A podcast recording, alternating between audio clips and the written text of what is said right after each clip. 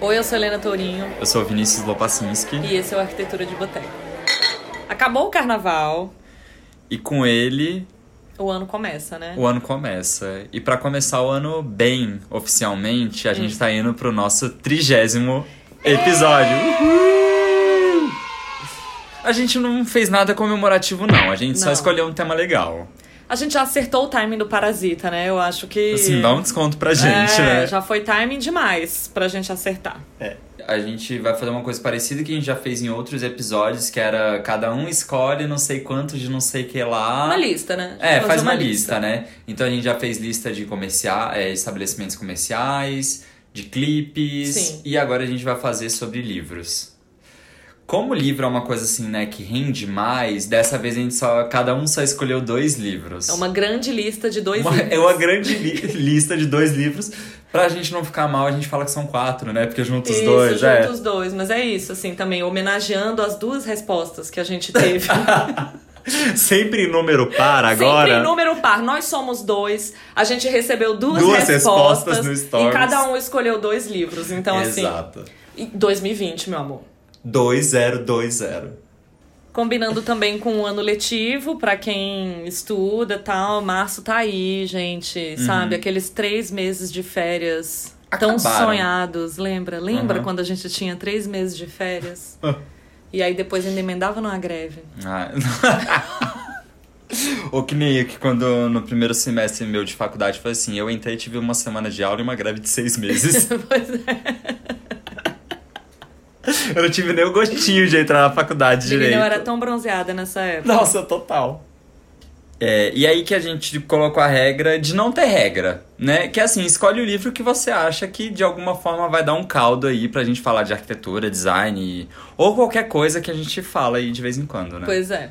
É, então, no, no- no meu primeiro, na minha primeira escolha, é, é o livro As Cidades Invisíveis, do jornalista teórico. O que mais que ele é? ele é jornalista, teórico, ensaísta, escritor, Ítalo Calvino. Ihiu. Sobre Ítalo Calvino, então, gente, apesar desse nome, ele é italiano, entre aspas. Como ele... assim, apesar desse nome? Eu acho o Ítalo Calvino super italiano. Pois é, ele nasceu em Cuba. Plot twist aí. É. Ele nasceu em Cuba, os pais dele trabalhavam lá na época. Hum. E aí ele nasceu lá e depois, quando pequeno, ele voltou pra Itália. Mas aí o que aconteceu? Na Itália, ele é, pegou ali a adolescência, aquela Uhum. galera ali, bem do Mussolini. Ah, E aí, pra combinar com ele ter nascido em Cuba, de qual partido que ele era filiado? do Partido Comunista. Exato. Óbvio. E aí ele foi. Ele foi filiado do Partido Comunista, mas ele teve que sair porque ele começou a ser ameaçado e tal durante o governo. Lá na Itália. lá na. Itália já. E aí ele falou assim: galera, não vai dar porque se eu continuar aqui eu vou morrer. E aí ele decidiu preferir não morrer. Eu acho que sobrevivência é importante, sabe, gente? Assim. E de verdade, É. assim. é- Eu acho que o Ítalo Calvino, quando você lê os livros dele, dá pra ver o que é que ele defende, sabe? Uhum. Então, assim, óbvio que ele ser filiado ao partido, às vezes ele teria um, uma atuação, assim, mais participativa ou. é, enfim, mais. mais é porque eu não acho que ele é menos relevante. Mas Aham. assim, que ele, ele estaria envolvido de outra forma no ah, conflito. Aham, entendeu? sim. Mas quando você lê os textos dele, eu acho que fica claro. Então, assim, que bom que ele escolheu sobreviver. Aham. Entendeu? Ele fala sobre linguagem, ele fala sobre sociedade, ele fala, tipo, sobre mil coisas. Uhum. Mas o livro que eu escolhi, As Cidades Invisíveis, é um romance, né? Ele é. Na minha categoria, ele entra como romance. Assim, eu nunca É. entendi os Cidades Invisíveis de outra forma. E eu não, até... E até porque tem uma história, não é só. a- a- a- só não é só a historinha das Cidades Invisíveis, né? Então, com- como que se dá o livro? O livro, é, ele conta meio que a história de, uma, de um encontro entre Marco Polo, italiano, e um cara que chamava Kublai Khan, que ele era imperador chinês. Uhum. E aí, é imaginado, né, que o Marco Polo, das suas viagens e tal, não sei o que, uma hora foi parar na China, uhum. encontrou o imperador e queria contar pro imperador sobre essas cidades que ele viu. Uhum. E aí que é, são micro capítulos, né? Os capítulos têm são assim, tem é. duas páginas, três páginas quando são longos, que vai falando sobre essas cidades que o Marco Polo viajou. São 55 cidades. Todos têm nome de, é, todas as cidades têm nome de mulher. Ah, sim, sim. Elas tá. são elas são apresentadas como assim, a cidade não sei o quê, tipo assim, cidade esbelta. Mas aí quando você entra no capítulo, ele fala o nome da cidade É, isso é e são verdade. todos nomes de mulher. É verdade. Tá, e por que que eu escolhi esse livro? Eu escolhi esse livro porque, primeiro, eu acho ele foda. Porque, é assim, é muito massa, um é tipo um exercício de imaginação. Pois então, eu Ca- queria muito ter escolhido esse livro, mas você escolheu primeiro e eu não terminei de ler o meu. Então eu falei, não vou conseguir! E, e tem uma memória afetiva de eu escolher esse livro porque eu usei esse livro numa aula minha da faculdade, que era aula de geometria construtiva. E aí a proposta da, do exercício era você tinha que ler o livro, Uhum, escolher uma cidade certo. E desenhar essa cidade. Baseada na leitura. Vamos todos fazer esse exercício agora. Agora, porque é muito legal, assim. Porque. ca- E aí, é, em cada micro capítulo, ele sempre, ele sempre faz assim. Ele fala sobre a cidade física, fala como que era a arquitetura, se era acidentado, se não era, tipo, toda a parte física da cidade. E meio que depois ele fala como que era a sociedade nessa cidade. É, as primeiras são. Os textos são bem curtinhos. E aí você vê que começa muito vago, né? Uhum. Em uma das conversas, o Khan vira pro Marco Polo e fala assim: tá, mas assim, todas as cidades que você tá me descrevendo são meio parecidas. Uh, Tipo Marco assim, Polo mentiroso. Que é, que é meio isso que você tá falando, assim, de ser pouco detalhado, é tudo meio genérico demais, assim. Aham. Aí o Khan fala assim, tá, mas eu tô achando isso meio. Tudo meio parecido. Ah. Aí o que, que o Marco Polo fala? É porque eu vim de Veneza e cada cidade tem um pouco de Veneza pra mim. Então eu acabo que represento ela sempre, as cidades sempre da mesma forma, referenciando Veneza. Hum, Entendeu? Entendi. Então as cidades são meio parecidas porque é como se fossem recortes que ele conseguiria ver em Veneza, ele coloca nessa cidade. E aí, por vezes, é- essas coisas se confundem. assim. Então, e eu acho isso muito real, porque, por exemplo, quando a gente muda de cidade, você não para de comparar um pouco o que é a sua nova realidade com a realidade da sua origem. É o que a gente faz. Agora a gente vive comparando São Paulo com Brasília. Isso, e assim, as coisas que são parecidas, as coisas que. Porque tinha uma lógica de funcionamento de Aham. onde você tava, e aí. E quando você tá nessa nova realidade, você meio que vai tentando é, se orientar na cidade nova, mas também usando a sua experiência. Então eu acho Uhum. Que. Nossa, tá vendo Ítalo Calvino? Não. Sinceramente, Ó. assim. Cara, então, é porque agora que você tá falando isso, eu lembrei de um livro que não tá na minha lista, mas eu queria. Eu vou Ah. ter que falar. Aham, claro. Que é. Tem um livro do Humberto Eco que chama Baldolino. Você já leu? Uh-uh. Que é meio assim também. É um historiador de Constantinopla, ele é. Turco? Constantinopla é. Constantinople. Mas então, Constantinopla é Istambul, não é? Nossa, cara, você tá vendo aqui as minhas aulas de história da arquitetura? Isso foi a informação que ficou na minha cabeça. Foi a única. A única que sobrou aqui. E aí, é, esse historiador encontra com Baldolino, então é uma história meio parecida Ah, com sim, esse, aham. entendeu? Porque ele, ele tá no- na hora que estão invadindo Constantinopla, o Baldolino salva a vida desse historiador. Uhum. E aí, em troca, o historiador fica grato e fala assim: Não, então tá, então você me conta a sua história e eu vou. É, então, escrever a sua história pra ficar registrado aqui nos Uhum. anais da história. Só que o Baldolino é um mentiroso Aham. mentiroso, assim, daquele profissional, entendeu? Uhum. Então ele inventa umas coisas. E ele conta mais ou menos o que seria a história europeia, acho que dos 1500 até os 1700, um negócio assim, Uhum. mais ou menos. E todos os, os, fei- os grandes feitos, assim, né? Os, os grandes feitos da história europeia e tal, ele começa a narrar tudo também muito floreado, cheio de mentira, dananana, pra esse historiador. E o livro todo é esse. Então, eu quase escolhi Baldolino, só que eu achei que que ficava assim um pouco história de mais e arquitetura de menos. E aí eu escolhi outro livro e depois quando eu vi fica história de mais e arquitetura de menos igual.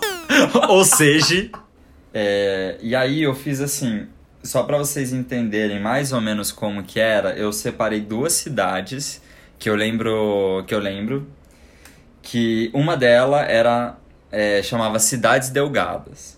E aí, como que funcionavam essas cidades delgadas? Eram duas cidades retilíneas, digamos assim, é, em formato de linha, né? Uhum. Que elas se acoplavam uma do lado da outra. Eram duas linhas paralelas. Duas linhas paralelas. Mas aí, um lado da cidade tinha montanha-russa, circo, carrossel, é, brincadeira, diversão.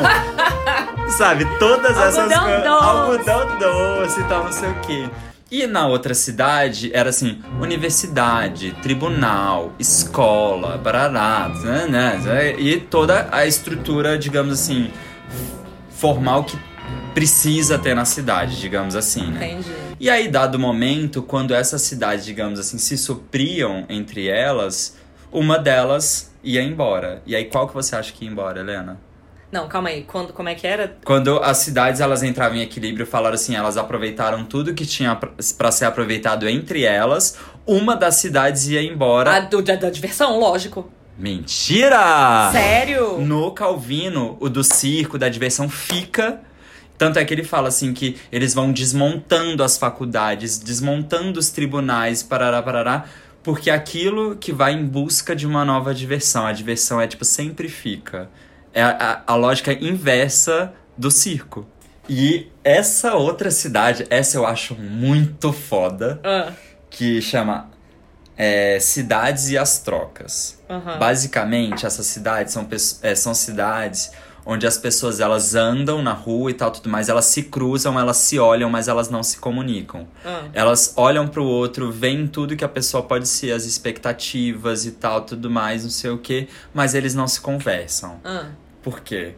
Porque o não se conversar, o não interagir, era meio que uma maneira de controle de comunidade. Porque se, você, se a gente não se conversa, não existe desejo. Se não existe desejo, não existe briga, não existe inveja, não existe. Blá, blá, blá. E a não comunicação entre essas pessoas criaria uma ordem na sociedade. Essa era uma outra cidade do Italo Calvino. Hum, Que é, uma, que é uma puta crítica que eu acho, tipo, mas eu acho muito legal, assim Ah. que é fato, né? Tipo, se você coloca as pessoas pra interagirem, a partir do momento que elas começam a interagir, começa a criar essas camadas de tensão, que se não existe contato, se não existe troca, não existe essa tensão, entendeu? É, mas é porque a atenção tem um propósito Eu também. sei, da sociedade, tipo, e, e para movimentar a cidade, né? Sim. Mas é isso, essas cidades são ideais, né? Entendi. E aí uma coisa que eu lembro que eu ficava pensando na época se assim, essas cidades na verdade não eram uma visão que o Marco Polo teve de uma cidade comum, entendeu? Tipo, ele passou por uma cidade comum, não invisível, não fantasiosa nem nada, Ah. mas às vezes ele teve um recorte da cidade que passava essa impressão pra ele. Por quê? Hum. Porque aí é uma coisa minha. Aham. Eu acho, por exemplo, que a cidade que eu vejo é diferente da cidade que você vê. Nossa, com certeza. Entendeu? Sim. A cidade do meu vizinho, em termos físicos mesmo, é, é, é diferente da cidade do meu vizinho do lado, porque Sei. eu tenho outros ângulos e, e essas visuais únicas, Aham. digamos assim, talvez que poderiam ser esses, essas microcidades que ele tava falando, sabe? Sei. Não sei, sabe? Foram coisas que eu fui pensando, assim. Eu, tipo, mas é isso, assim, eu acho que primeiro é que o livro aceita uhum, essa leitura, óbvio. E isso é o que é massa. E, em parte, eu não vou concordar com a cidade da troca. uhum. Porque é isso. Porque sem troca, sem você alimentar as coisas, ou nananana, você, você, você se priva de leituras a mais, entendeu? Sim. Então, é, e conflitos também têm um propósito, Claro. né? Uhum. Exatamente porque, é, um, eu acho que sem a troca a gente não, não tem essa ignição para buscar mais coisas Aham. né, para buscar mais, sei lá, conhecimento que seja, ou outro tipo de diversão, outros lugares, outras cidades. E essa parte de exploração meio que acaba sem a troca e sem o Sei. conflito. E o Aldo Rossi, que eu também não escolhi o livro dele porque eu ainda não terminei de ler, ele fala no livro dele, A Arquitetura da Cidade, que a cidade é imbuída, assim, de. numa mágica. Ele, obviamente, vai tentar usar termos científicos, Uhum. mas o que eu entendo é mágica. Uma magia. Uma magia. Não, assim, que a, a cidade fica, assim, um pouco contaminada da memória dos tempos. Hum. E aí. Então eu acho que isso também alimenta. Uhum. Né? O, o Aldo Rossi fala como se ela tivesse. A arquitetura da cidade tivesse um pouco esse. Essa aura, ele não Uhum. vai usar a palavra aura, mas essa aura emanando aonde as coisas te chamam, assim. Aham. Então, eu acho que tem tudo. Inclusive, eu acho, já, tá, já acho que eles devem ser amigos, porque é a mesma coisa. Então, o que você tá falando pra mim é o que tá no livro do, do Aldo Rossi também. Aham. Assim, quer dizer, exatamente, a gente tem essas visões e essas relações diferentes e, e muito particulares. Aham. E eu acho que o espaço influencia nisso. Aham. Entendeu? E legal você ter falado desse lance, tipo, das cidades antigas, carregam uma história e tal, Uhum. não sei o quê. Porque, inclusive, em um dos capítulos, é, o, o, Marco, o Marco e o Khan, estão jogando xadrez. Aham. E aí Eles o- jogam xadrez ou eles jogam mahjong? Não, eles jogam xadrez. Ai, que ocidentalizado. É porque o Marco Polo tá visitando, será? Não, mas ele tá lá na China, né? Ele tá visitando, tá mostrando, ó, isso aqui é o xadrez. Ah. Chess! Chess! Como será que fala xadrez em italiano? Xadrez. Sei lá, né? E aí que o Khan vira pra ele e fala assim, ó, tá vendo essa parte branca aqui da, Do tabuleiro. do tabuleiro? Não significa nada. Não, Ah. tem, não tem valor nenhum. Aí, Marco Polo, que eu tô falando que é o, o Calvino falando, né? Ah, certo. Ele fala assim, não, você tá errado. Você, você pensa de uma maneira burra. Eu queria que tivesse sido assim. Mas não foi. Mas aí o Marco, o Marco Paulo vira pra ele e fala assim, não, aqui tem muita coisa. Você que não tá sabendo enxergar direito, porque Ah. você já pensou quantos anos é, a árvore demorou pra conseguir dar madeira pra fazer esse tabuleiro? Nossa. Você já pensou quem que foi a pessoa que pintou esse quadradinho de branco? Por que, que ele tá pintado de branco? Se existe alguma camada antes do branco, entre o, o branco e a madeira. E ele começa a fazer esses questionamentos que é tipo assim, tudo tem um valor porque tudo passa por um processo. Shade. Cala a boquita. Nossa senhora. Foi assim, tipo, o de fuder. O Khan, nessa na hora, ele falou assim: é, pois é, né, gente? Eu vou ficar aqui bem eu vou calado ficar na minha. quieto, é. é, pra não passar mais vergonha. E aí, agora, pra fina- finalizar, é porque eu acabei lembrando muita coisa desse livro, porque eu tinha um, um sketchbook meu que tinha algumas coisas anotadas do livro. Então eu consegui Inclusive, resgatar. amigo que está com o livro do Vini. É, vamos lá. Favor devolver. Eu li esse livro na faculdade, eu comprei esse livro, ele era da companhia de bolso. Sumiu. Helena, sumiu. Não tá aqui em casa, não, não tá na casa dos meus pais em Brasília. Certeza que isso tem cara, como você mesmo disse, de emprestado. É, livro e nunca mais emprestado. devolveram. Eu tenho três emprestados que eu nunca mais devolvi. Então, ó, se você tá com o meu, o meu Cidades Invisíveis, devolva. Devolva-me. Devolva. Boa. E aí, eu acho que pra coroar, assim, né? Ah, O livro termina de um jeito do nada, assim, do nada. O último parágrafo, a conversa é sobre. ah. A gente acha que o inferno é aqui na Terra. Eu juro que é, essa, é, é esse o papo. Mas isso todo mundo já sabia. Não, Não, é spoiler. Não, mas tipo assim, num livro X sobre cidades e tal, aí eles Hum. começam. Aí eles falam assim que diante de tudo que eles viram nas cidades, tal, não sei o que, eles falam que assim, que tudo que é ruim parece que não aparece nas cidades, então deve estar aqui. Então o inferno deve estar aqui ness- nessa terra do jeito que a gente conhece.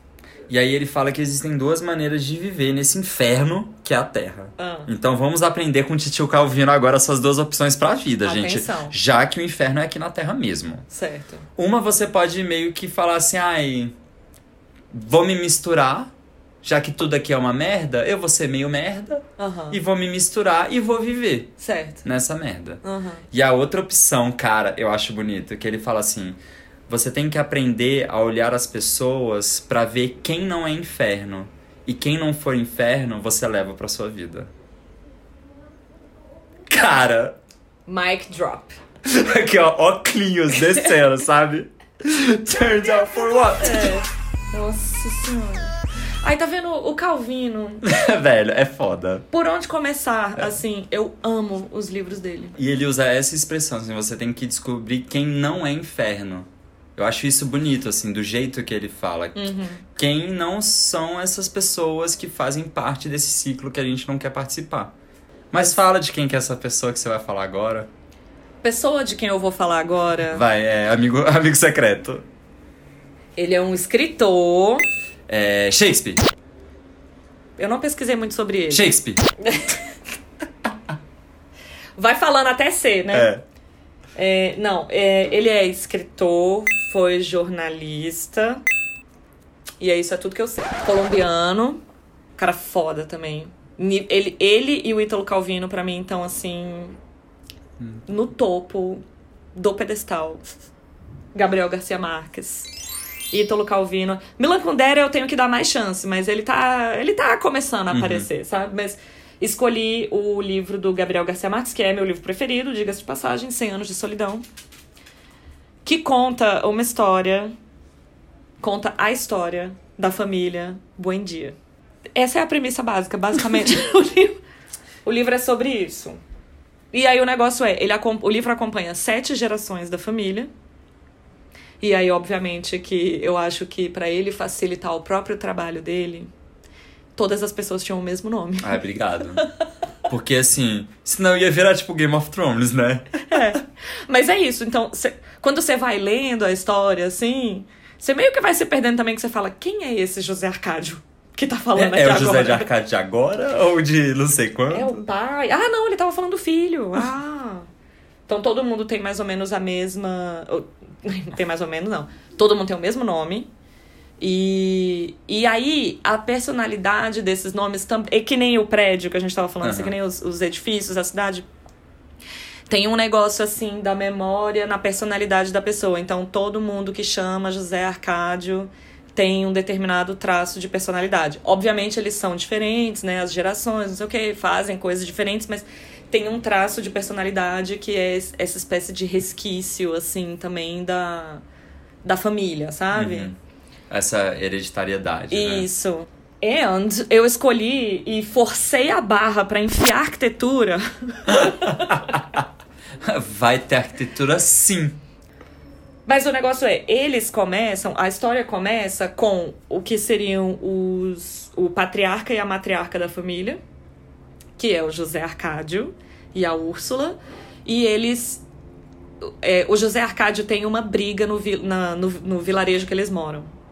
E fala assim: Nós vamos embora daqui, cata suas coisas, que eu não vou mais morar nesse chão.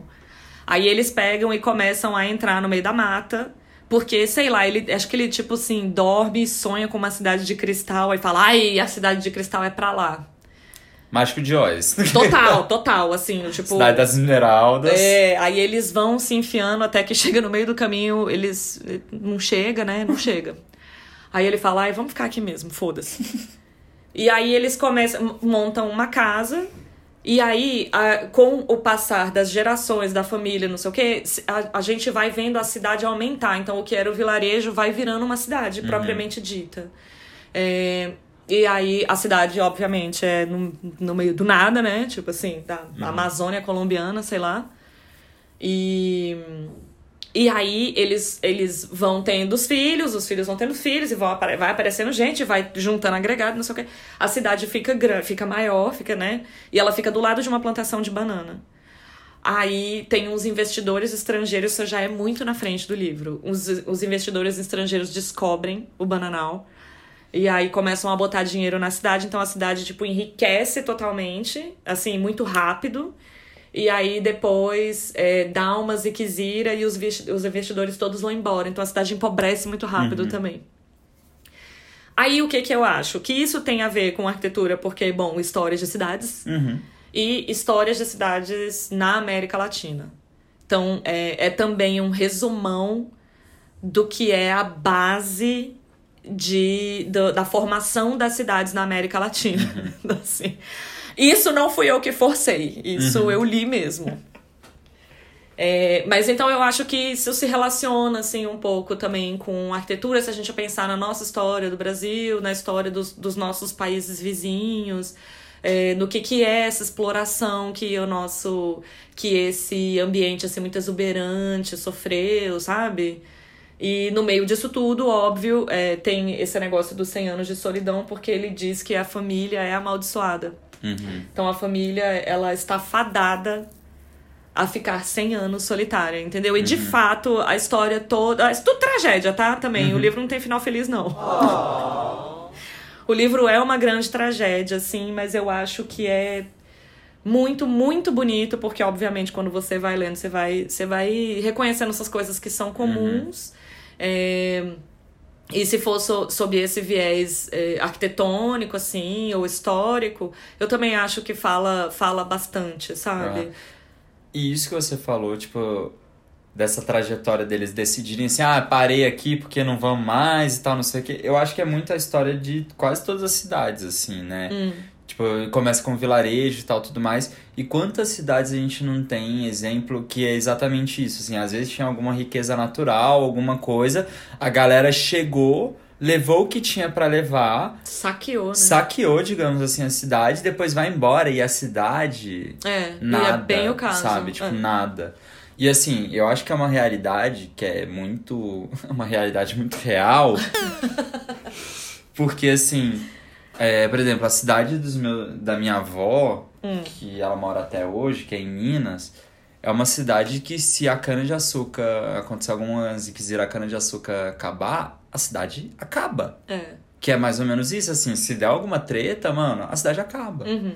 E eu acho que é muito realidade até hoje, na verdade. Assim. Pois, então, pois é. Aí, essa cidade, eles chamam de Macondo, que pelo que eu entendi, aparentemente significa banana, mas eu não sei aonde que eu li. E... É plátano. Então, pois é, eu não sei se é tipo assim, num dialeto, ah, alguma coisa assim do tipo. E aí dizem que ela foi inspirada na cidade que o Gabriel Garcia Marques nasceu, que chama Aracataca. Bom, ele já acho que ele, ele trata assim, os livros do Gabriel Garcia Marques todos são ambientados, né, assim, os que eu li são ambientados na América Latina, então todos eles falam um pouco é meio esquisito, assim, mas que é isso, fala um pouco da nossa realidade, que é assim, uma realidade exploratória, é, ele que, que tem a ver assim com às vezes você ter a casa grande sem sala a, a, própria uhum. A própria casa dos Buendia mesmo como eles formaram a, a cidade de Macondo eles são uma família rica. Entendi. E aí a casa deles vai aumentando e, e, e conforme vai aumentando a cidade também mas assim a casa deles tem sempre ampliação entendeu? Que e daquela é... casa é. Que já é uma coisa que é realidade nossa também também. né? E o, o, é aquele negócio também que, tipo, a família toda mora junto e ninguém vai embora. Uhum. Sabe, assim? Vai tipo... fazendo só os puxadinhos, né? Isso. E aí, obviamente, tem, tipo assim, os serviçais. Então, assim, os serviçais deles são índios. Uhum. Sabe? Que eu acho que tem... Que tem uma relação mesmo do que, do que é a história da América Latina e aquilo tá representado, entendeu? Uhum. Mas é, eu, tava, eu tava tentando dar uma relida aqui no livro... E, de fato, não tem muita descrição arquitetônica. Uhum. Mas tem esses, essas coisas, assim, que onde tem alguns feitos que acontecem no livro que são coisas que aconteceram na, na história, assim, por exemplo. É, tem uma espécie de Simão Bolívar, assim, no uhum. filme, sabe? E aí o negócio é meio esse, assim. Uhum. Então, ele. Ah, ele tem esse. Obviamente, Gabriel Garcia Marques, né, minha gente? Então, ele tem esse negócio do realismo mágico. Uhum que também. Que inclusive meu... o, o Calvino é considerado um, um, tipo. Que ele faz é, realismo fantástico. É, então, exato, que é isso. E eu, eu acho que esse nome é melhor mesmo, assim. Aí eu li, eu esqueci de anotar o nome da. Nossa, eu tô péssima, hoje a minha pesquisa ficou uma bosta. Mas é, eu tava lendo sobre e tem um, um. Acho que é um estudioso latino que ele falou assim que ele não gosta muito do do reali não gosta do termo realismo mágico porque ele fala assim aqui na América Latina, o que é insólito é cotidiano. Uhum. Então, assim, ele não gosta do termo mágico, porque ele fala, não é mágica. Isso é a realidade cotidiana da Aham. América Latina. Sabe aquela página do Facebook, assim, o melhor do Brasil é o brasileiro? Aham. Que a gente vê aquelas coisas e aí você fala assim, nossa senhora, olha o que essa pessoa fez. Aí, tipo assim, pro gringo, sei lá, pro gringo hemisfério norte, eles falam, ai, é mágico, Uhum. é fantástico, não sei o quê. E a- pra gente a gente fala, não, a gente deu jeito com o que a gente tinha. Aham, sei. Então, ele não gosta do termo. Aí, em espanhol, eles têm o maravilhoso, né? Que eles Aham. falam que eu acho que seria. Que não, que não é bem fantástico, porque não envolve mágica. Mas, que ele gosta mais do Mas termo. fantástico não envolve mágica. É. Mas assim, envolve, por exemplo, fantasia. Ah, tá, entendeu? Aham, E aí ele gosta do termo, acho que é tipo real maravilhoso, que seja assim, né? Maravilhoso, que é o. é- que é um pouco isso, assim, que é falando, é não, gente, é da terra mesmo. Aham. É, é mundano, mas é o nosso jeitinho de fazer Que é as uma coisas. coisa meio, tipo assim, aí trazendo um paralelo bem longe, Hum. mas que rola com o nosso último episódio, Uhum. que era assim, a galera. Nossa, eles moram daquele jeito! Meu Deus! E a gente Exato. assim. Tá, Normal. tipo, ah. Ah, É, tipo, ah. E Aquele assim, né? Então, tipo, a gente deveria chamar a literatura do Gabriel Garcia Marques de, tipo assim, realismo.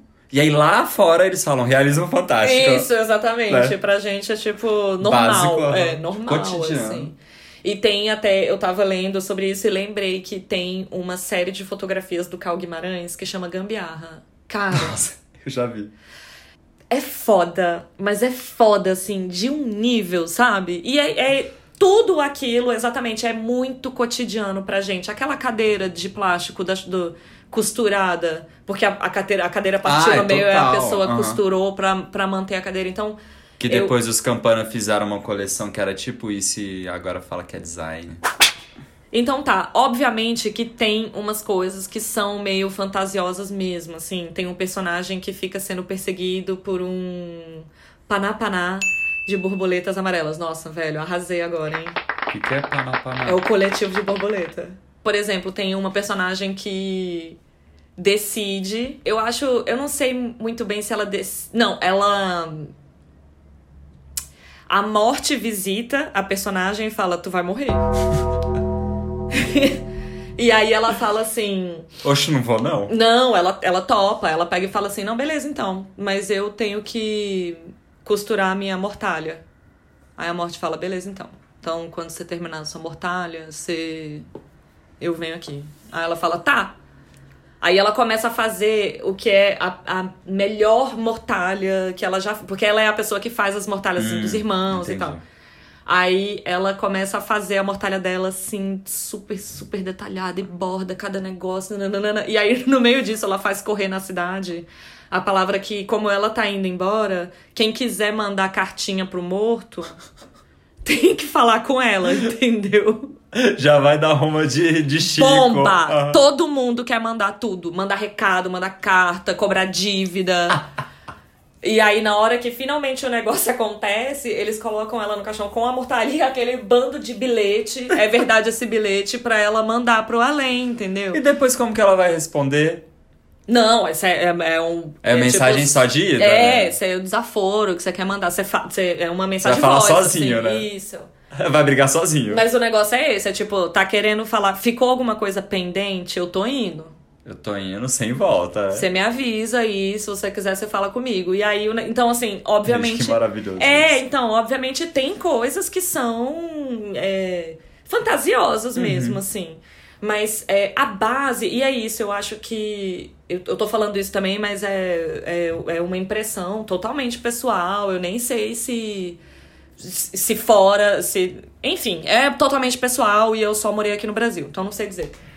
Me parece, eu, Helena, latina, me parece que a gente aceita mais ou que fica mais fácil esse contato com um livro que tem, por exemplo, esse tipo de passagem, onde a pessoa que vai morrer fala, quer mandar recadinho, Hum, deixa comigo, entendeu? Tá, entendi agora que Entendeu? Aham. Se bem que não, que o Calvino tá aí lá, né? É. Mas nasceu em Cuba.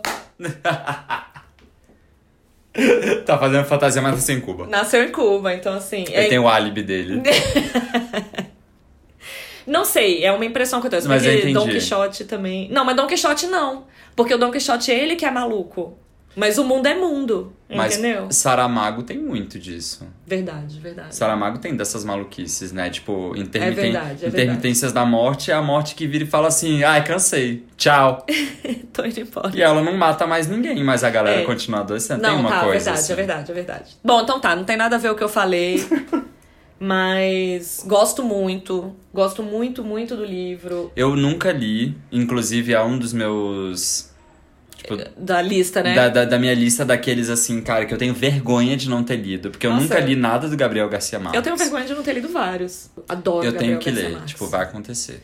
Eu acho. E aí, eu gosto muito da escrita também, eu acho fácil, sabe? Uhum. Ele não é daqueles assim que você fala, não tô entendendo nada dessa porra. Sei. Tipo Aldo Rossi, Aham. por exemplo. Dando seguimento com o nosso bingo, tô- é, eu escolhi um livro que chama Lina por Escrito, textos escolhidos de Lina Bobardi. Esse livrinho, cara, primeiro, Kozak Naif, né? Falecida. Falecida Kozak Naif. Gente, esse livro é lindo. Ele tem uma capa meio de. Sabe aqueles papéis. meio. meio roxo, meio avermelhado, Ah, tipo bem vagabundo, tipo cartolina, papel Não. cartão, bem É vagabundo. aquele papel de. aquele papel rosa de É. armarinho. Tipo, então, ele tem umas páginas com esse mesmo papel, parece um papel jornal. Uhum. É tipo um papel jornal, assim, aí tem umas, ilustra umas ilustrações, uns trechos retirados das revistas e tal. Enfim, tipo, edição foda, design editorial foda. É, quem fez o agrupamento né, desses textos da Lina foi a Silvana Rubino e a Marina, Famosa. e a Marina Grinover. É, elas selecionaram textos de 43 a 91. Nossa senhora. Nossa, tipo, muito, muito, Muito. trampo, né? É. Muita coisa. E aí, assim, um pouco que elas falam no livro é que o que elas mais acham interessante, assim, é o tanto que a Lina sempre soube colocar em palavras muito bem o que ela estava querendo dizer, assim. Que ela, ela sabe... é, ela sabe se fazer entender não apenas pela arquitetura, Aham. né? Então os textos dela são muito ricos. Ela era uma pessoa super crítica, né? Uhum. Tanto é que ela sempre estava envolvida com os bafão, né? Com umas tretas e umas coisas. Mas no fim é isso, né? A Lina escreve bem, muito bem. E os, textos, e os textos dela são incríveis. E todos eu fico assim, uhum. eu Lindíssima, eu fico, tudo. Nossa, belíssimas palavras, arrasou. Nota 10. E aí que nesse e aí nesse livro eles selecionaram, elas selecionaram, aliás, é, meio que textos variados, mas uma das coisas que eu percebi é que vários textos falam muito sobre casa, sobre moradia, residência, é, mas tem de um tudo no livro. Tem falando sobre o Brenan, tem falando sobre técnica versus arte é, planejamento ambiental, tipo, velho, coisas, né? Tipo, ela falava sobre um tudo, assim. Nossa, a Lina produziu muito. ela né? produziu muito. E aí você fica pensando que, ó, nesse livro devem ter, tipo, sei lá, uns 20 textos ou mais. E isso é um recorte, sabe? É um recorte do que foi a produção dela. Então é, tipo, muita coisa, assim. É, eu selecionei, tipo, pra exemplificar, assim, eu acho que o- a importância desse livro, é três textos que falam sobre moradia, mas que falam sobre moradia sobre três vie- vieses Uhum. diferentes. E aí que eu acho legal ver ela falando sobre essas, é, sobre essas três maneiras de falar sobre residência. Aham.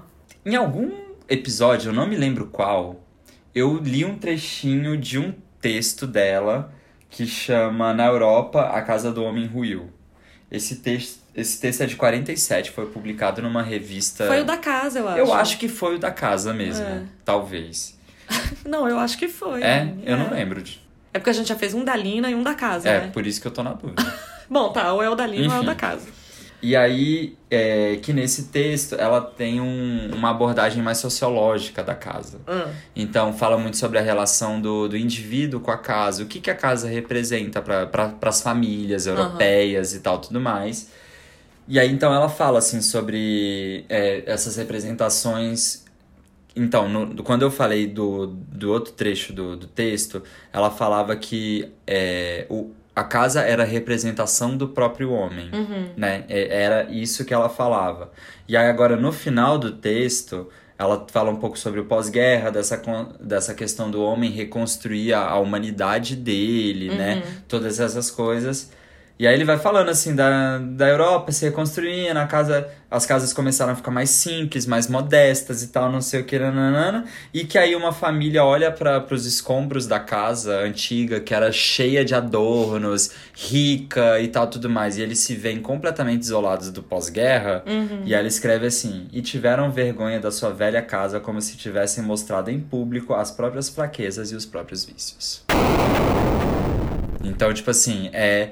Não importa se você é rico, se você é pobre tal, não sei o que, tudo que você construiu, você mostrou ali com tanto orgulho, foi destruído e agora você vai ter que começar do novo de maneira modesta e tal, tudo mais. Vamos só lembrar que tem um meme que resume isso de uma forma ótima. Porque é assim: não se pode ter tudo, mas você pode ter nada. Então é isso, assim, nesse texto ela aborda essa questão mais sociológica e fala, assim, do quanto representa a ponto das pessoas terem vergonha do que elas mesmas cons- construíram e fizeram na casa. Uhum. Então eu acho muito massa ver ela falando disso, assim, Sei. que não é arquitetura pura e simplesmente técnica, entendeu? Aham. É, e aí eu escolhi um outro texto desse, é, do, do, do mesmo livro, com a mesma temática, que é a casa, que é um textinho do ca... chama Casas de Artiga... é, Vila Nova Artigas. Certo. Parece- Eles eram brothers? Então, não. Eu ia comentar Ai, você disso. ficou achando que não, é porque ela fica alfinetando? Não, ela fala bem, assim, mas ela não fala, tipo, floreando e colocando ele num pedestal. Por isso que eu fiquei na dúvida, entendeu? Ah. Mas ela fala bem dele, assim. E o que que ela fala, então? Aí ela, ela sai de um, de um caráter mais sociológico e passa para um caráter, digamos, mais arquitetônico, arquitetura, Aham. né? Ela fala que o, que o Artigas era todo, tipo, retraído, assim, tipo, meio não gostava de ficar sob os holofotes. Tímido. O time, é, fazendo a tímida, né? Sei. Fazendo a linha, né? Fazendo a linha tímida. E aí que ela fala que as casas dele têm essa cara, assim, que são fachadas, são são composições que não agridem, que não chamam atenção, digamos assim, que passam meio que desapercebidas. Ela fala dessa maneira, mas eu falo assim, talvez é porque você tem muita referência, então pra você não tem essa cara. Eu meio que discordo dela nesse sentido, entendeu? E assim também, aonde que estão essas casas do Artigas? Se a gente passar, o que, que vai ter de casa vizinha? Entendeu? Uhum. Porque também, quando ela construiu a casa de vidro dela, não tinha nada lá, né? Aham. Era tudo mato. Quando ela chegou lá, era tudo Era mato. tudo mato. aham. E aí.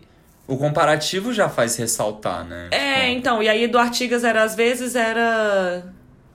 Sei lá, era meio escondida a casa, mas hoje a casa dele pode ser muito diferente da casa que vai ter do lado. Então vai Aham. chamar atenção. Sei lá, Sim. entendeu? Alguma coisa assim. Então, tipo, o que eu entendo que, que ela fala que é isso, assim, é uma obra que ela é, digamos, ai, não é sucinta a palavra que eu queria usar, ela é meio que objetiva, assim, sabe? Sem floreios, sem. Que é bem Uhum. Bom, modernista moder- é, e tal, tudo mais. falar, os mas assim, modernos, né? mas que também não é, tipo, Oscar Niemeyer, que tá fazendo, tipo, laje curva, sabe? Então, é uma coisa, digamos assim, mais basiquinha. Ah, mas aí é porque Bauhaus, talvez? Talvez. Porque assim, o Niemeyer É. não é Bauhaus, entendeu? Não. Apesar dele ser moderno, ele não. Não tem aquela linguagem. A linguagem dele não é Aham. A quadrícula. Sim. É, Né? e se você Tipo olha assim. a- as casas que tem aqui, tipo, inclusive é bem isso, né? Kogan. Nossa, isso aqui é muito É Kogan. muito, A é Casa Paraty, muito. sabe? Tipo, total. Mas é legal que ela fala um pouco sobre ele usar. É tipo, essas coisas brasileiras, né, na, na composição. Varanda. Aham. Ele estudava muito bem as orientações é, de incidência solar e Uhum. tal, tudo mais. E o, o que ela fala, principalmente quando fala assim dessa. Tipo, dessa sutileza e tal, não sei o quê, é que quando você entra na casa, a casa continua sendo meio nada. Entendi. Sabe? Sei. Que então fora e dentro é meio nada, mas o meio nada pra ela dá pra ver que é outro É outro esquema, nível. porque tipo assim, mano, fotinha aqui, porra, só tem tipo Zanini Caldas, tem uma caralhada de coisa foda na casa, assim, sabe? Sem contar que esse janelão piso-teto, meu amor, não é pra todo mundo. Não é pra todo mundo, Ah. é. Mas então ela já dá uma abordagem, tipo, arquitetônica mesmo, Sei. assim, fala de composição. Ah, ela fala que do, do Artigas que ele. Que é uma coisa assim que todo mundo tem que aprender. A arquitetura é obra construída, né? É. E ele, ele fala sobre. Ela cita que ele sempre fala. Ah, talvez eles sejam amigos, porque ela fala assim, ah, porque o Artigas falava. Ah, entendi. Talvez, né? Não ah, sei. vai ver que é colega também, é, né? coleguinha. E aí fala desse negócio, assim, arquitetura é trabalho realizado. Até então, você estuda arquitetura, você faz Projeta. outro, projeta, você critica, você, mas fazer arquitetura é construir. Ou seja, a galera assim, ah, faz o quê? Eu faço arquitetura. Você não faz arquitetura. Ai, porra, mas aí também é muito. Tá Só pra jogar um shade aqui, sabe? tá jogando um shade na gente É. mesmo, porra! E aí, o, o último texto que eu escolhi dela, que também é sobre a casa, que aí já tem uma abordagem de interiores. Certo. Então eu acho, tipo assim, e no, no livro ela tem outros textos sobre casa, mas eu achei que esses três são os que dá pra ver mais nitidamente assim, a, a diferença. E aí que nesse, nesse texto ela vai falar sobre mobiliário, ela vai falar sobre composição de janela, de escada, ela fala sobre um pouco sobre como os arquitetos que também produziam mobiliário é, conseguiam, assim, por exemplo, eles faziam as coisas bem combinandinho, sabe? Desenhava a casa e já desenhava uma cadeira para aquela casa. Frank, Lloyd, Frank, Frank- Frank Lloyd Wright, oi. Aham. Quase que não sai. Mi Van der Rohe. É, também. Sabe? Tipo, toda essa galera. E aí ela fala sobre assim, materi é, as materialidades dos interiores, como eles são datados pela madeira e pelo não sei o quê. Então ela vai, tipo, esmiuçando, ela faz uns, uns esqueminhas, assim, baseado Nossa, em menina, eu fiquei com tanta vontade de ter aula com ela agora. sobre proje é, tipo, de projetos dela ou de análises de projeto que ela faz. Ela mostra, tipo, uns casos, assim, de pilar com mesa, assim, essa interação mobília e arquitetura. E ela vai...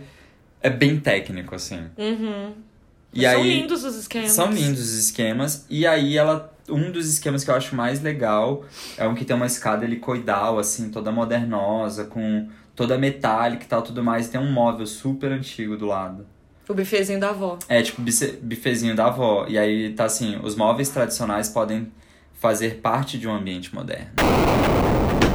Pra aquela galera que tá achando que vai montar a casa e vai comprar tudo novinho, tipo, na lojinha, aí a sua casa vai ficar parecendo uma casinha plane... tipo, Um showroom. um showroom que parece que não mora ninguém dentro daquela casa, asséptica, sabe? Sei. E ela tá falando isso, ó. De que 40 ano que é esse? né? esse é de 49. Então, assim, em 49, que, tipo assim, pós-guerra e tal, tudo mais, modernismo já atingiu o auge, ela já tá começando a falar de outras camadas, de tipo assim, gente, não precisa ser tudo moderninho, quase, né? E- Existem essas histórias, essas camadas, essas coisas que a gente vai conciliar e vai fazer dar certo, né? Porque eu acho que o modernismo tinha um pouco essa esse rompimento com o que veio antes. Uhum. Com a, com a história tradicional, vamos chamar assim, Uhum. né? A história tradicional da arquitetura e das artes, das belas artes, assim. Então eles vieram falando, acabamos com essa porra, Uhum. e agora, de agora em diante é tudo novidade. Vai ser muito disruptivo. A gente é muito disruptivo. E depois de um tempo, o negócio foi ficando meio que, pô, mas.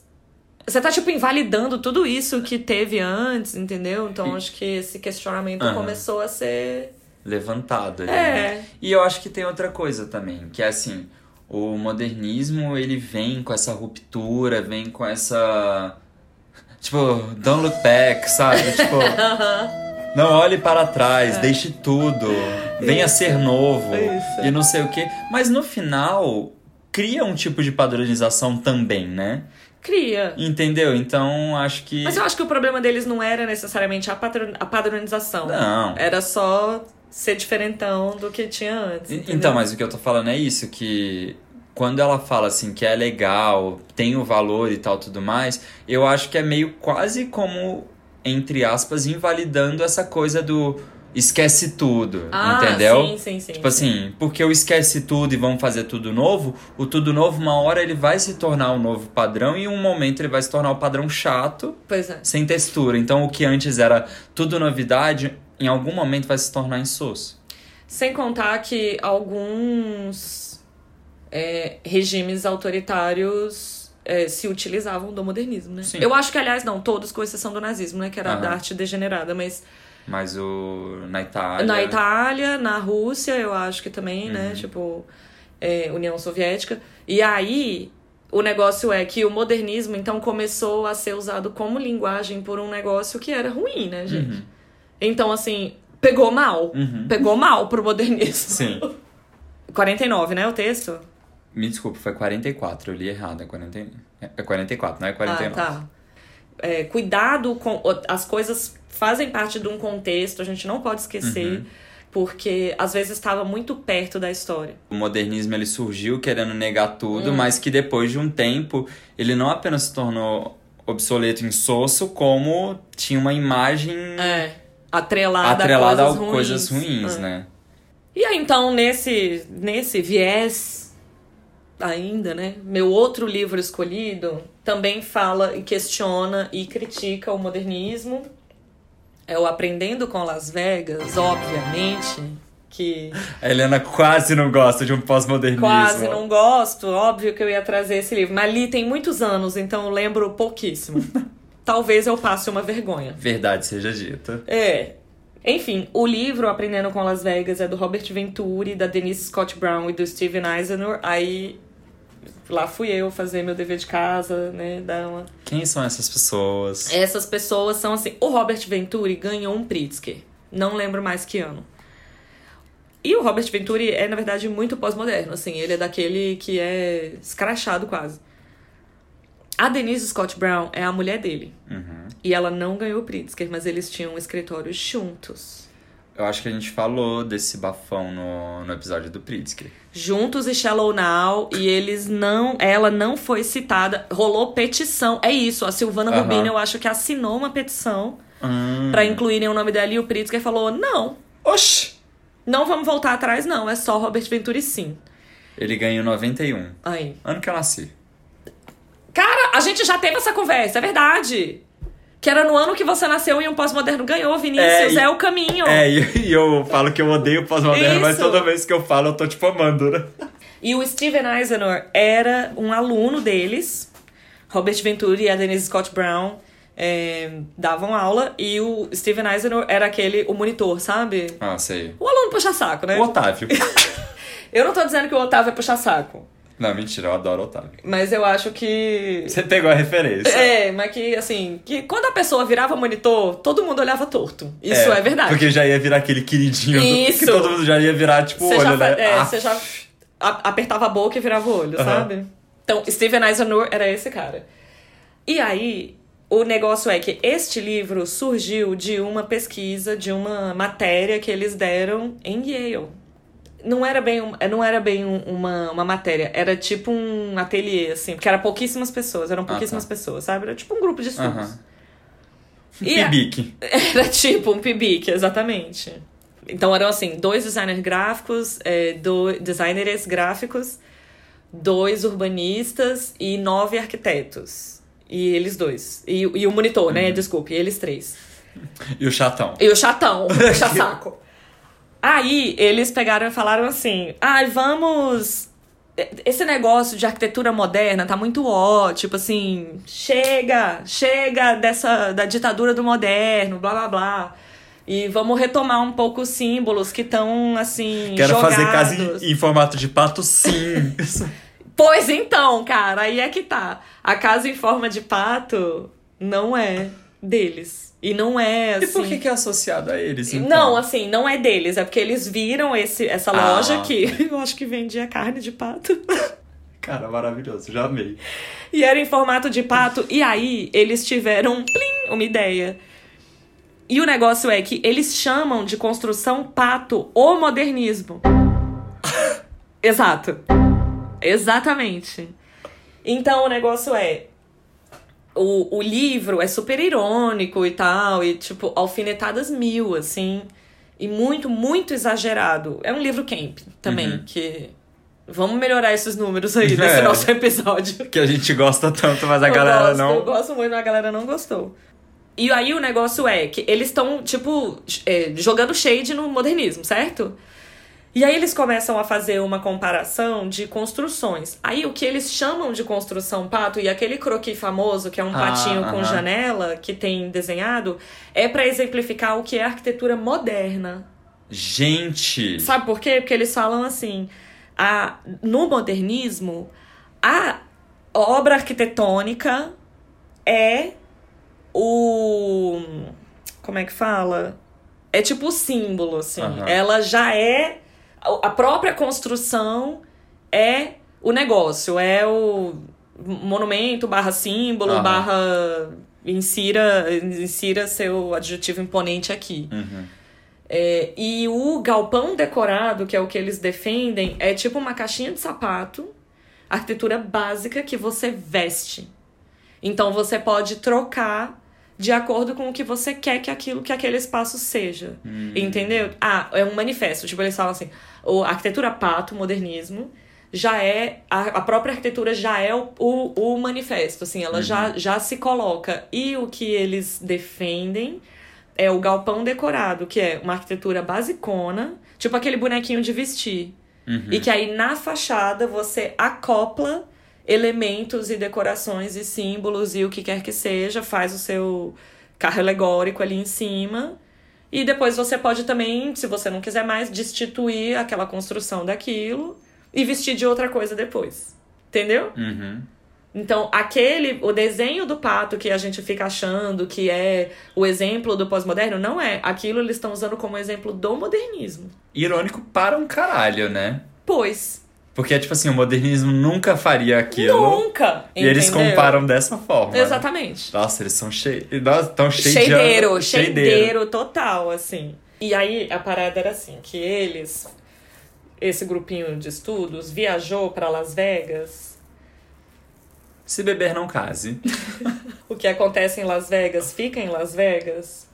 Só que não, né? Eles Eles publicaram o livro. publicaram, eles publicaram tudo, e, inclusive o prefácio e a introdução. Eu tenho um livro que é a, a edição revisada, a edição revisada. Aí eles têm o que seria o prefácio da primeira edição e o prefácio dessa edição agora. E é maravilhoso, porque assim, o primeiro prefácio, eles já começam a explicar mais ou menos como que surgiu. Era uma pesquisa e o, o interesse deles era o seguinte: a análise da forma como ferramenta de pesquisa para projeto. Então a parada não era ser Las Vegas. Uhum. Era vamos para um lugar que é totalmente caótico e assim, quiche. Alegórico. Alegórico, mas que no fim das contas tinha. Porque eu não sei como é que é Las Vegas pros Estados Unidos, mas assim, eles tratam como se fosse assim, é o gosto popular, Uhum. entendeu? Vamos pra lá, pra esse lugar que é um, é um compilado de toda essa bagunça de gosto popular, Uhum. e a gente vai tentar olhar as formas sem pré-julgamentos Uhum. pra ver o que, que a gente consegue tirar dali e aprender com ela. Uhum. Entendeu? Entendi. Então o negócio era assim, aprendendo com Las Vegas, não era pra focar em Las Vegas, era tipo assim, era isso, era análise da forma como é, pesquisa de, de projeto, de design, entendeu? Beleza, foram, fizeram a viagem, aí aqui na introdução eles já começam a falar assim, obrigado fulano que emprestou o carro. é uma publi. Eles fazem uma publi. Obrigado, hotel, não sei o que, Sim. por ter recepcionado. eles agradecem quem apoiou apoiou moralmente, né? Tipo assim, Aham. deu apoio moral, eles agradecem as locadoras de carro. Gente, eles agradecem, tipo, a Hertz, Sim, locadora de carro, que Sim. existe, tipo, forever. agradecem o hotel, agradecem quem emprestou dinheiro.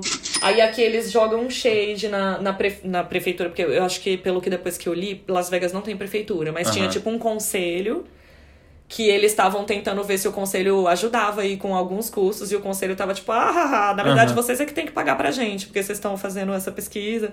Aí aqui eles ficam falando, aparentemente o comitê achou que é a gente que tinha que pagar, então eles já, já dão uma prestação, uma, uma, um- ti- lavam roupa suja, Aham. agradecem toda, toda a galera que ajudou.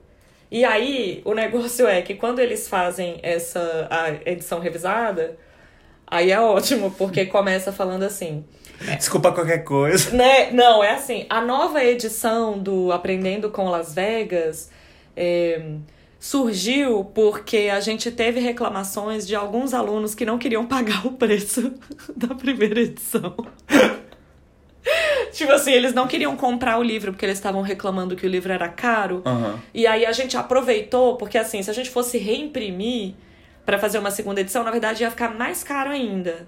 Então a gente revisou para fazer como se fosse uma publicação nova, Uhum. baixar o custo e aí eles deram uma, uma mudada, né? Aproveitaram e fizeram o que Aham. seria essa revisão editorial. E aí também eles dão já, eles já, ti- já tiram, já tiram satisfação com uma galera aqui que é falando, ah, a nossa introdução não é o meio de de responder às críticas, mas E A aí, galera ó, da treta, né?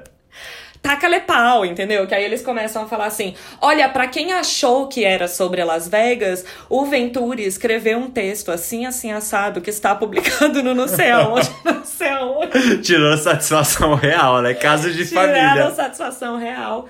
O texto, então, né, é isso. Ele, ele mostra, exemplifica com o caso de Las Vegas, que é Las Vegas, né, gente? Quem Ah, É daquele jeito. joga no Google aí que você vai ver aquele, aquela re- revisita. eh, como é que fala? Aquele revival, assim, historicista, sabe? Do, do, da arquitetura tradicional e tudo mais. E aí eles tentam colocar esse o ordinário, o quiche, o cotidiano, como um tipo de design que é válido e que pode e deve ser analisado na hora, é como estudo para na hora que você for projetar você conseguir escolher, entendeu? Tanto é que eles não são antimodernos. É, o, que, o que me parece, assim, já que eles não estão negando né, o, o modernismo, eles estão viajando e eles estavam falando assim, não é Las Vegas, gente, é mais assim, sobre forma, composição e tal, não sei o quê. Me soa quase com uma, uma viagem de pesquisa de referência, assim, Mas sabe? era meio que, era essa, essa foi a origem do Aham, negócio. porque assim, entendeu? aí agora uma coisa bem pessoal minha, assim. Eu já fui pra Las Vegas e o que eu acho de Las Vegas? Cara, é muito massa, assim, se você for ver na real, sabe? Uhum. Enquanto tem muita gente que fala assim, ah, La- Las Vegas é cafona e tal, não sei o quê. É cafona? É cafona, mas o americano é meio cafona de uma maneira geral, né? Mas o que eu acho massa e que agora você falando faz muito sentido é que quando eu fui lá, eu fiquei meio que observando essas formas, essas composições, porque uma coisa que me chamava muita atenção era que é, imagina, a gente tá ali no modernismo falando de espaços livres, máximo aproveitamento, tipo, tipo assim, você faz tudo, né, ângulos retos pra você aproveitar ao máximo, blá, blá, que lá. Aí, velho, tem um prédio lá que é um hotel que é em formato de pirâmide, sabe? Tipo, todo tipo, cheio de quina, todo cheio de negócio, tal, não sei o quê. E aí você vê que no final funciona também, sabe? A gente fica ali criticando aqueles modelos, esse esse camp, esse kit, esse pós-moderno e tal, tudo mais. Mas você, quando você tá lá, você começa a achar meio interessante, assim, sabe? Então, porque ele cumpre esse propósito comercial. E o negócio é que tem, tem um apelo comercial nisso, sabe? É, então, eu não sei quando que Las Vegas começou a ser construída ou Uhum. quando que ela apareceu, assim. É, mas o negócio é que o que os, o Venturi e a Denise Scott Brown e o, e o Steven Eisenberg estavam falando era isso, era, era, era um pouco também querendo evidenciar a cara dos novos tempos. Uhum. Tipo assim, eles estavam se aliando à arte pop. Mas, obviamente, é tipo, sim, esses são os tempos e isso tem consequências. Aham. E eles estavam falando aqui como se fosse tipo, ah, haha, ah, muito legal. É assim- Ah, tanto é que eles começaram, a, quando eles, eles, eles fazem uma análise da strip, e é, eles falam muito que, que é o negócio do carro, que eles falam assim, "Vo- a gente não tá mais aqui, não tem mais esse flaner, sabe? Uhum. É tipo, é alta velocidade, meu amor. Então o letreiro tem que ser grande, tem que ser Pra brilhoso. ver de longe. Pra ver de longe e ver rápido. Porque a pessoa não para mais. E aí, contemporaneamente, agora, contemporaneamente nos anos 2020, is- essa lógica da strip já começou a ser repensada. Então já tem mais Uhum. pedestres e el- eles estão tentando fazer o negócio ficar mais amigável para pedestres, por exemplo. Então, É, que hoje em dia é, isso é uma aí- coisa que já não cabe porque a gente tá falando sobre poluição visual, Sim. poluição sonora, outras Sim. coisas que vai totalmente contra a lógica de Las Vegas, né? exatamente. É, é olhar para as coisas de uma forma mais tolerante Uhum. e, e se questionar da, da forma que a gente olha para as coisas. Então, também de você categorizar muito rápido, sabe? É, era um jeito de tentar dar um. Um segura aí. Aham, dá dois passos pra trás, É. né? Tipo, olha de longe. olha de longe e repensa e tal. Então, eu acho isso muito legal. Eu entendo que o livro pode não. Que é muito irônico, então tem que ler com parcimônia. É, mas também. E eu acho que isso que eles estão pedindo pra gente fazer com as formas arquitetônicas tem que ser feitas na hora de ler o livro deles. Ah, entendi. É claro que existem outros milhões de livros de arquitetura, design e arte derivados que a gente queria ter escolhido. Vamos de dois em dois, Mas vamos de dois em vai. dois, exato. A gente vai falar em algum outro momento, a gente vai fazer episódios sobre outros livros, porque quando a gente tava escolhendo, rolou umas dúvidas, né? Ah, queria ter escolhido esse. A Helena mesmo falou de um que ela queria ter escolhido e não rolou. Então. Tem uns que a gente tem que terminar de ler, né? Tem aqueles gente- assim que são muito fodas. Olha, eu vou jogar aberto aqui. Morte e Vida das Grandes Cidades era pra ter sido escolhido Porra, meu. era pra ter sido escolhido. Mas assim, cara, eu li na minha aula de planejamento urbano em 2014, então, tipo assim, não sobrou mais nada do livro na minha cabeça, né? Eu não terminei de ler. Que eu fui dar uma paginada e eu falei, nossa, eu tô lembrando de nada. Caso vocês tenham algum livro que vocês achem massa e que queiram indicar, como vocês viram, não precisa ser sobre arquitetura técnica e tudo mais. Pode ser. Aliás, melhor que não seja. Melhor que não seja, porque... dos técnicos a gente já tem uma, alguns aqui. E vamos combinar, velho. Você ler romance é muito mais legal que ler livro técnico, né? Sim. Livro técnico é chato pra caralho, entendeu? As pessoas usam palavras difíceis e as, as leituras ficam muito densas, assim. Então você tem que ler prestando muita atenção. É, precisa terminar e entender, né? Não, é isso aí. Você já me dá, você já me dá aí três meses, que é pra eu assimilar. Entendeu? E aí, daqui três meses, a gente faz outro pra eu poder colocar esse livro. Beleza, então. Então pode ser romance, aliás, por favor, porque a gente lê um romance junto com o técnico já pra dar uma amenizada. É, exato. Então até o próximo episódio. Tchau, tchau. Tchau, tchau.